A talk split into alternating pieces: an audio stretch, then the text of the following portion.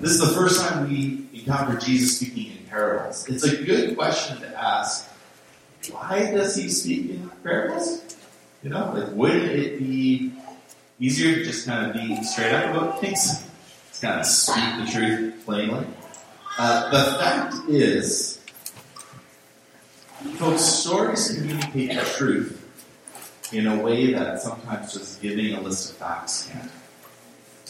And our hearts are, are, are shaped and designed for stories. That's why we love, a lot of us love books and, and movies and, and, TV in a lot of ways. It touches on this desire we have for good stories. Um, and speaking in parables, speaking in stories, what it does is it, it demands something of you as a listener. Uh, so the, the, parable kind of usually has a twist of some sort where it leaves you hanging, kind of unresolved. It's like you, you hear it and you you know, then ends, and then you kind of go, what is that about? Right? It, it draws you in and it, it, it asks for some sort of response or some sort of evaluation on the part of the listener. And that's why Jesus says in verse 24, keep your Bibles open. Verse 24, he says, pay attention to what you hear. Then he says this, and this can feel a little weird at first, but it's good. He says, the measure you use will be measured to you, still more will be added, and vice versa. The idea is the more you lean into these things, the more you lean into the parables, the more you listen to what Jesus is going on about, the more you consider this, the more you'll get, the more understanding you'll have. Uh, so lean into it, engage with it. You'll you'll get the you'll get the meat of what this is. The more you kind of sit in it and sort of chew on it. I guess the trouble for us is. Uh, we kind of live in an unprecedented age with like instant communication, right? Like never before in human history have we had so much info uh, at our fingertips at a moment's notice. And in some ways, it's fantastic, right? Like with my phone, I can. My parents are in Thunder Bay right now. I can, I can see them. Like I can just FaceTime them, right? They're right there. Right? We can keep in touch with people around the world instantly. It's fantastic. Uh, on the flip side. Um, our attention spans are kind of shot, right? Like, so, like, we, we look at cat videos on YouTube, you know, like, this is what we do. Like, there's so much out there, and uh, we're almost kind of useless with it. Like, it's paralyzing, having so much information. And for some of us, um, we're so distracted, right, by notifications and tweets and, and whatever on our phone, um, that we're so scattered. And I think Jesus' first word to us here in verse 3, chapter 4, verse 3 is what? Listen, right? Pay attention. And I think never before do we need to hear that word um, more. Uh, I think we're, we're a generation that needs this word more than almost ever before. Listen, slow down, pay attention, attend, attend to this. I was thinking about John in, in Revelation where the, the angel tells him to eat the scroll, and it's kind of this weird passage. But the idea is you need to you need to get this into you. Eat the book mull on it, meditate on it. And as Christians, the call for us is to sit with God's word and let it let it soak in and attend to it. So Jesus says, listen, that's what we're going to do this morning. We're going to pay attention to what he has to say with these, these parables. They're all about the kingdom of God, uh, which is basically what that means is what does the rule or reign of God look like when God comes to bear on a person's life or in society? What actually happens when God shows up, you might say. So we've got four parables, right? First one's quite long, and then you've got the lamp under a basket one, and you've got two short ones about the seed. They're almost all agricultural, so that's what people would have been familiar with. So Jesus takes what's kind of common in people's experience and then uses it to like illustrate something that's true. And he doesn't give all the details away, you have to kind of lean into it. In fact, he leaves people kind of wondering, what's this about, right? They have to go home and kind of mull on it. So the, the, the sower, the lamp, um, seed growing than the mustard seed. And to listen, to listen to this, we need ears to hear. This is all about our, our attitude, our willingness to pay attention, isn't it? To kind of put aside our own pride, maybe, and to submit to God. Lord, what, you, what is it you you are actually speaking? what is it you actually want to say? I'm going to pay attention to that. So let's look at each of these, and, and we're going to just walk through them and, and think about what is God trying to say to us. What does it mean for you and me today? And what can we learn about it? Where's the hope for us in this? Uh, where's the gospel in this for us? Sound good? Make sense? Okay, good. First one uh, is the longest. This is the sower. uh, starting in verse 3, and then he gives it, and then he gives all the explanation, right? Is handy. He's like, what, you don't get it? You guys didn't understand? So they're like, no, we have no idea what you're talking about. Oh, okay. You guys, it's kind of hilarious. You know, oh, okay. It's pretty straightforward because Jesus tells us what's going on. So the sower goes to sow seed, and the seed falls on all kinds of types of soil, right? On a path that's well trodden, on rocks, on thorns, and the thorns are not like little bushes; they're like humongous, like you know, things sticking out. It's really sketchy. You don't want to get. It feels really dangerous. You don't want to get the thorns. And there's good soil as well. So the sower is sowing seed. This is how they would sow. They wouldn't really necessarily prepare the land the same kind of way we would. Um, in many ways, they just I think seed just kind of scattered off the coast. Not all the time, but in, in many cases, this wasn't unfamiliar. Just sow it, see how it see how it worked. And the meaning Jesus says right up is this: the sower is sowing the word of God. He's proclaiming the message of Jesus, right, for all who will hear. And in many ways, Jesus does this. He's the sower proclaiming the message of what he's come to do. And you can also say that anytime someone comes up to preach or someone shares the gospel in some way with someone, you are sowing the word. The word gets sown, the message gets out there. And the message, which many of you know, is, is this. We're, God created us very good. He loves us. We're designed for communion and, and relationship and, and good work and family. It's this fantastic project of, of humanity working together with God and being in sync together and, and in relationship and harmony. It's really, really good. And we've turned away from God. We've rebelled against Him. We, we do this all the time. Do this on a daily basis. We turn away from Him. And it messes everything up. This is the problem of sin. Is instead of uh, kind of plugging into the source of life and goodness and truth, we say, I'm going to figure it out on my own. Thank you very much.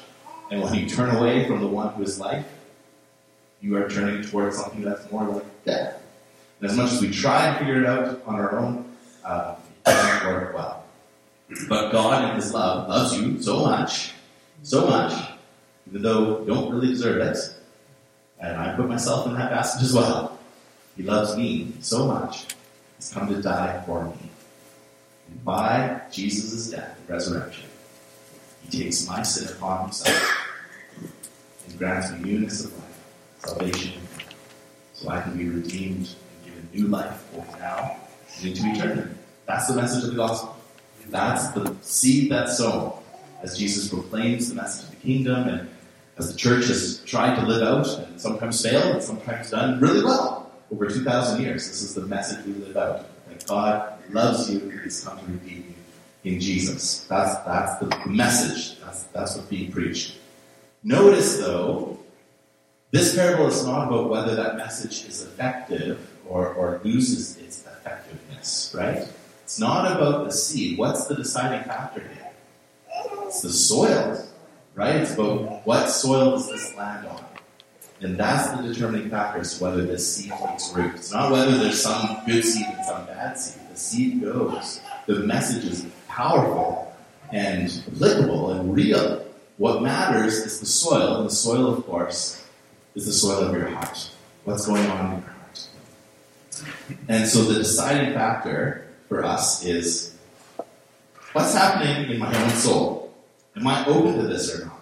So you have four scenarios, four sort of temperaments, right? Some hear the word, and uh, Jesus says Satan immediately comes and attacks. This would be like getting caught up in, in sin in some ways, or distracted.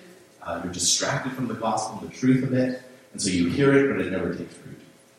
Others hear it, they receive it immediately with joy. It's, it's awesome, but as soon as some hardship comes up, or they uh, get disgruntled with someone at church, or real persecution comes, right? When the status quo of life kind of gets threatened and suddenly uh, the rubber hits the road, so to speak, suddenly this becomes real, uh, they fall away. Suddenly it costs them. They go, oh no, this isn't good. Others hear the word and it starts good, but they get so caught up in the cares of the world, in making money or being successful or looking really good or whatever it might be, having influence and power, uh, those desires come and sort of choke out the word. And finally, there's those that hear the word, they accept it, and they choose Jesus, and it's awesome.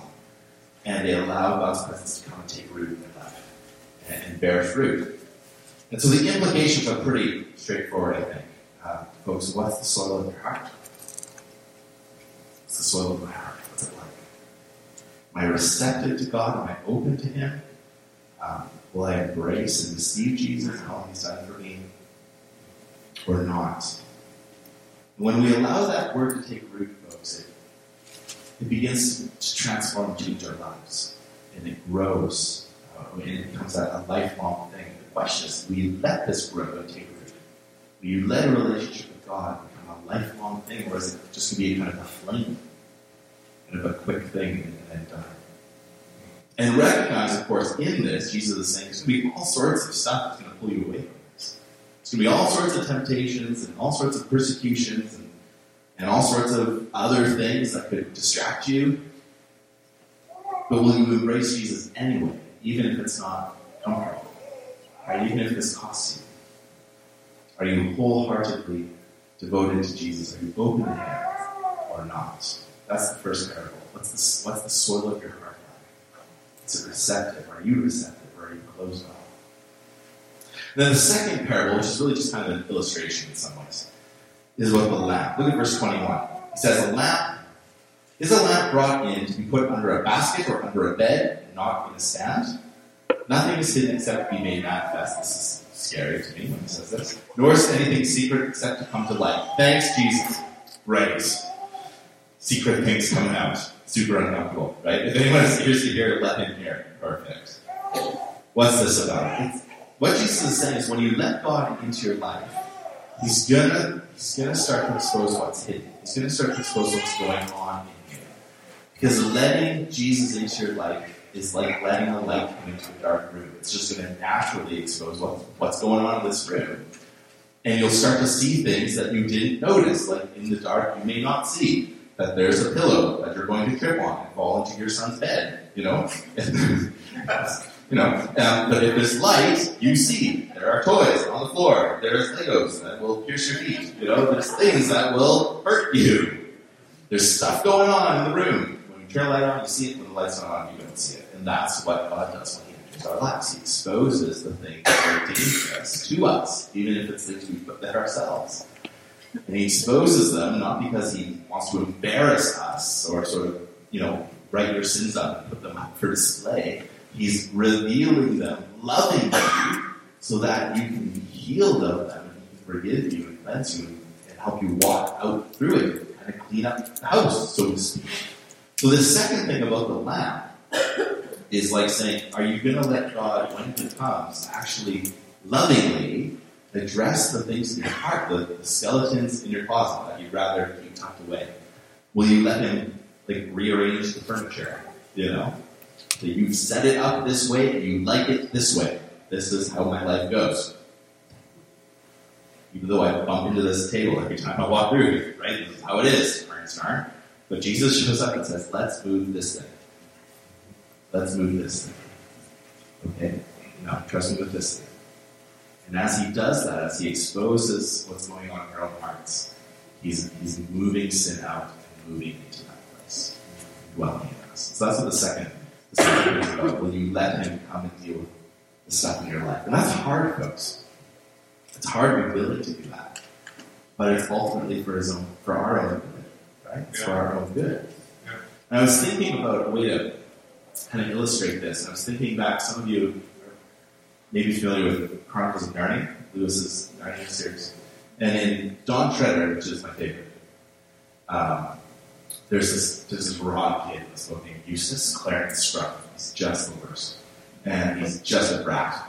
And he's just awful to the character the whole time. Just he's just terrible. And uh, he's just rotten. And he, they're on this island and he sees this gold bracelet thing. He's like, I want that gold bracelet thing. He puts it on, not realizing that uh, a dragon owns all this gold. And uh, once he puts it on, he falls asleep. He wakes up and has become a dragon. And essentially, his rotten insides have now become his outsides, right? He's become outside what he already was inside. So he's really not that different. He's quite upset about it, actually. And uh, it hurts because the ring he puts on his arm, right, his arm's grown, it's dragon-sized arm now, so it's like cutting off the circulation and like really digging in, and it's get festering and like oozing. It's really gross. So he's quite upset about it. And Aslan, the lion, who in many ways is Jesus, um, takes him up the mountain, and uh, he's really upset. And, and there's this pool there, and he says, "Okay, Eustace, go bathe in the pool." And Eustace uh, gets down in the water, and he's trying to like scrub the scales off, right, to get well and get the thing off, and nothing's working. No matter how hard he tries, he can't undo his dragonness. And finally, Aslan says, uh, "The only way to get this off is if you let me get it off of you." Finally surrenders and says, "Yeah, okay." And so Aslan has to take his claw, his sharp, you know, razor claw, and plunges it into Eustace's body and starts to cut off the dragon body off the boy. And it's painful and it hurts, but it's ultimately for his good.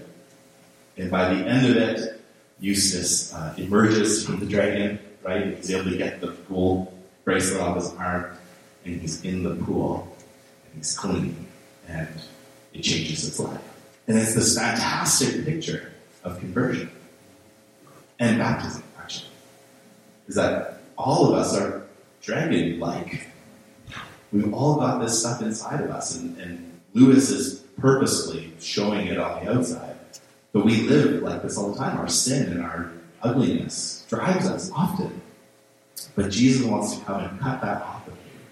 He's the only one that can cut it off of you. You know, you know no amount of scrubbing will get the dragonness out of you. Uh, only Jesus can. And once he does, though, once he does, there's a good person there that he loves and is redeeming and calling to himself. And it changes Eustace. It doesn't change him instantly, like real life. He still is a bit of a brat and he's learning, right? He doesn't suddenly now he's just holy. No, he's still like a kid, you know, but something's changed. Folks, it's the same thing for us.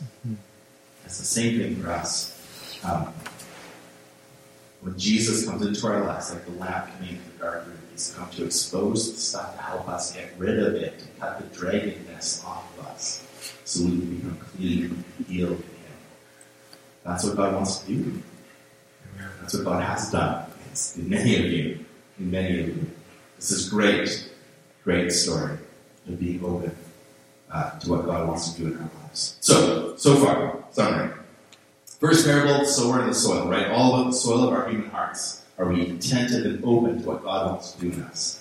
Second one, once you're open and God comes and His rule and reign in our lives uh, shows up and we surrender to Him, are we willing to let Him deal with the sin in our hearts or the patterns in our lives that are destructive or you know whatever it might be, the dragonness in your life that He needs to kind of cut out? Or will you allow Him uh, to confront that sin and expose it for your own good so you can change and receive and know His awesome grace and, and hope and life for you. That's the second part. And now, finally, parable three. Three and four are really similar. So take a look at verses 26 and 29. Parallel of the seed growing. It says, The kingdom of God is as if a man should scatter seed on the ground, which we kind of already saw, right? Got a big seed and just kind of throw it everywhere. He sleeps and rises night and day, and the seed sprouts and grows, and he knows not how. Just happens. So you know what this is like. You have gardens, right? You put the thing in, you're like, oh, it works. hey, look, it's working, right? Just it happened. The earth produces by itself, first the blade and then the ear, then the full grain in the ear. But when the grain is ripe, at once it puts it to the sickle because the harvest has come. Perfect. So Jesus says the farmer is out scattering the seed. He goes to sleep.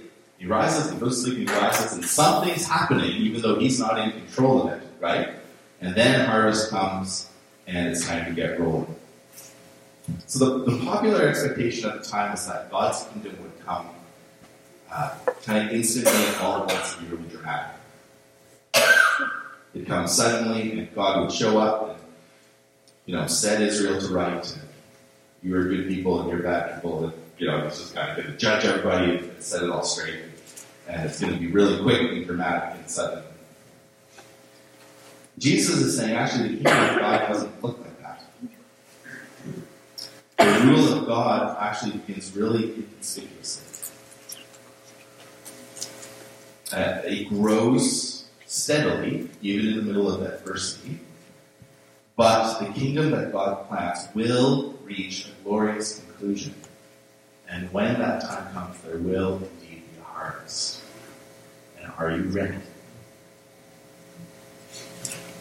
Because once that harvest time comes, it's hit. And it's time to bring in what's been sown, right? The implications of this, sometimes, folks, God doesn't work uh, all instantly or at once. And that may not sit well with you, but if you think about your own life, you probably find that to be true. When God's been at work in your life, sometimes there's moments where there's a sudden change and God's done something, it's fantastic. Um, but often, God is at work and things are happening, and uh, we may not always quite see it. There's something going on, and we, we weren't even paying attention to it. God has seen it fit to inaugurate His kingdom here with crucifixion resurrection of Jesus, but it doesn't. The kingdom doesn't suddenly now it's all said and done all at once, right? It's been sown and it's started, and even now we can live by the Spirit and walk by the Spirit. We still live in a broken world. We still experience death and tragedy and sickness and persecution and all the rest. Uh, but Jesus has come. The kingdom has begun. It's been inaugurated. And it will come to its fullness when he comes again in glory. And the time you have now before your own death, or before the Lord returns, before the harvest comes, is to decide whether you want to be part of God's kingdom or to remain your dragonness, perhaps, and, and let that kind of rule your life. So God's kingdom has come. He's at work in our worlds. Um, and we have a sure hope that Christ will return. The kingdom's growing, and notice not by human effort, right? The farmer doesn't know how this is growing. It just is growing somehow. It's kind of beyond him in the same way God's work in the world is, he invites us he, to participate in it with him, but it's not contingent upon us. Jesus will do what he will do. We get to be part of it, but it's not, thankfully, all hanging on Nicholas being the best Nicholas he can. Thank God. no, kingdom is not in Shabbat. It's on Jesus. He'll do his work. He'll see us through. And the last one, the parable of mustard seed, similar idea. God's kingdom begins in a small and unnoticed kind of way, right? Mustard seed is, is considered to be kind of the smallest seed at the time. So Jesus picks this mustard seed as an illustration that the smallest beginnings can grow into something uh, wonderful and huge, life-altering, really, really good, even though it may not seem like it was going to have that kind of future when it started. Same, same idea. Uh, God's kingdom begins small, sometimes unnoticed. Uh, it's not always instant and dramatic, but it is growing, and it will lead to incredible growth and fruit. And think of it this way: even after Jesus' resurrection, the disciples say, "So when are you going to come and restore Israel? When are you going to come and get this dramatic kind of rescue us politically thing off the ground?" Jesus is like, "You don't get it. That's not what this is about." He's not here just to sort of restore Israel nationally. He's here to restore the whole cosmos. And it's going to begin in the smallest and most unnoticeable way possible. That the death of this itinerant preacher, rabbi, in the first century is actually going to change the course of human history of Western civilization as we know it. But beyond that, this is actually God Himself come to save the world from sin. This is Jesus, in many ways, is the mustard seed. And by his death, as he goes to the ground and comes back to life, will grow into a huge garden. This is the kingdom. This is how it begins. In small and noticeable ways, but in life altering, life changing ways. And it's brilliant. In fact, when Jesus talks about his own death in John, he says this. This is John 12, 24. He says, Unless a kernel of wheat falls to the ground and dies, it remains only a single seed. Sounds like a mustard seed, right? But if it dies, it produces many seeds.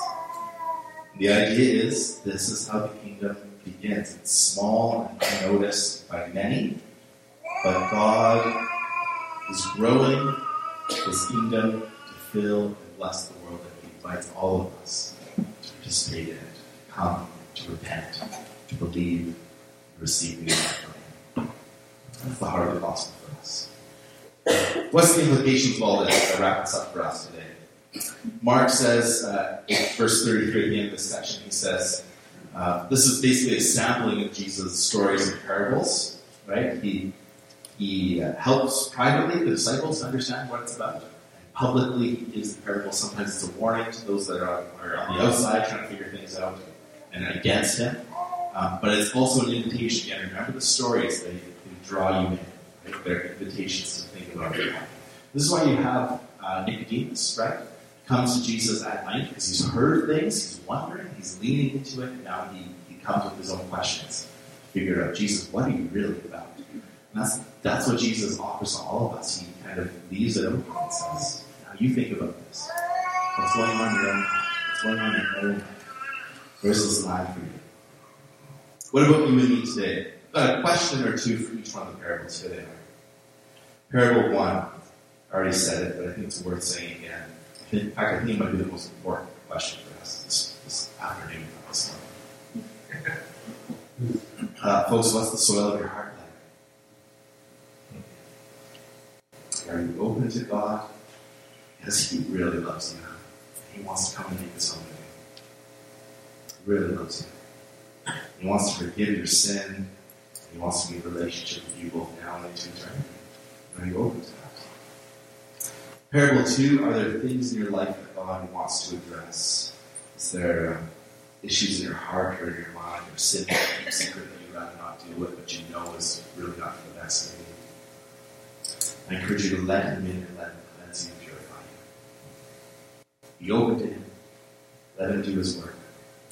In parables three and four, right, the kingdom of God begins in a small and unnoticed kind of way, like a tiny seed, but it grows into a large whole garden. I think my question for us from this is uh, have you maybe had trouble trusting God's timing? I think sometimes in our lives we, wish life went a certain direction, and uh, sometimes it doesn't. And it can leave us feeling like maybe we're let down by God. You know, we didn't quite get it, or maybe we've been praying about something that didn't quite come to pass the way we wish it was.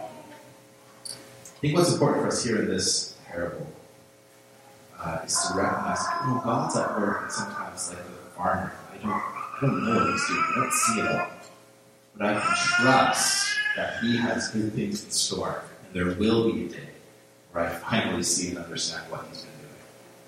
You know? But am I willing to submit and let Him do His work, even if I see it all? Right? This is faith. This is, the, this is what He calls us to, is life of faith. So I'd say, folks, let's submit to God's uh, steady, life-changing work, His timing in our lives, and invite Him, folks, to, to do that work. He's already at work, but invite Him. Say, Lord, I want you to come. I need your help in my marriage, in my family, or at work, or school, or this friend, you know, whatever. Sometimes I think when we look at the news, it's hard to figure out where God is. It's easy to say, well, where's God and all of that? And I think, remember these two parables, the mustard and seed ones. God's at work doing, doing what he does. Sometimes it doesn't make the headlines, but it's real. It's happening. It's behind the scenes, but it's there. It's there. He's there. You can stay here when he wants. So, folks, let's do this. Let's be open to him, parable one. Let's let him forgive our sin brokenness, parable two. Let's trust in him to bring about his purposes in the world. Okay? Three and four. And let's listen, Jesus' first word, listen, that we'll have uh, eyes to see and ears to hear. Uh, that he loves you. He's come to forgive you and redeem you. And he has good things in store for you. Uh, so let's pray to that end, folks, that we'll have hearts of good soil receive what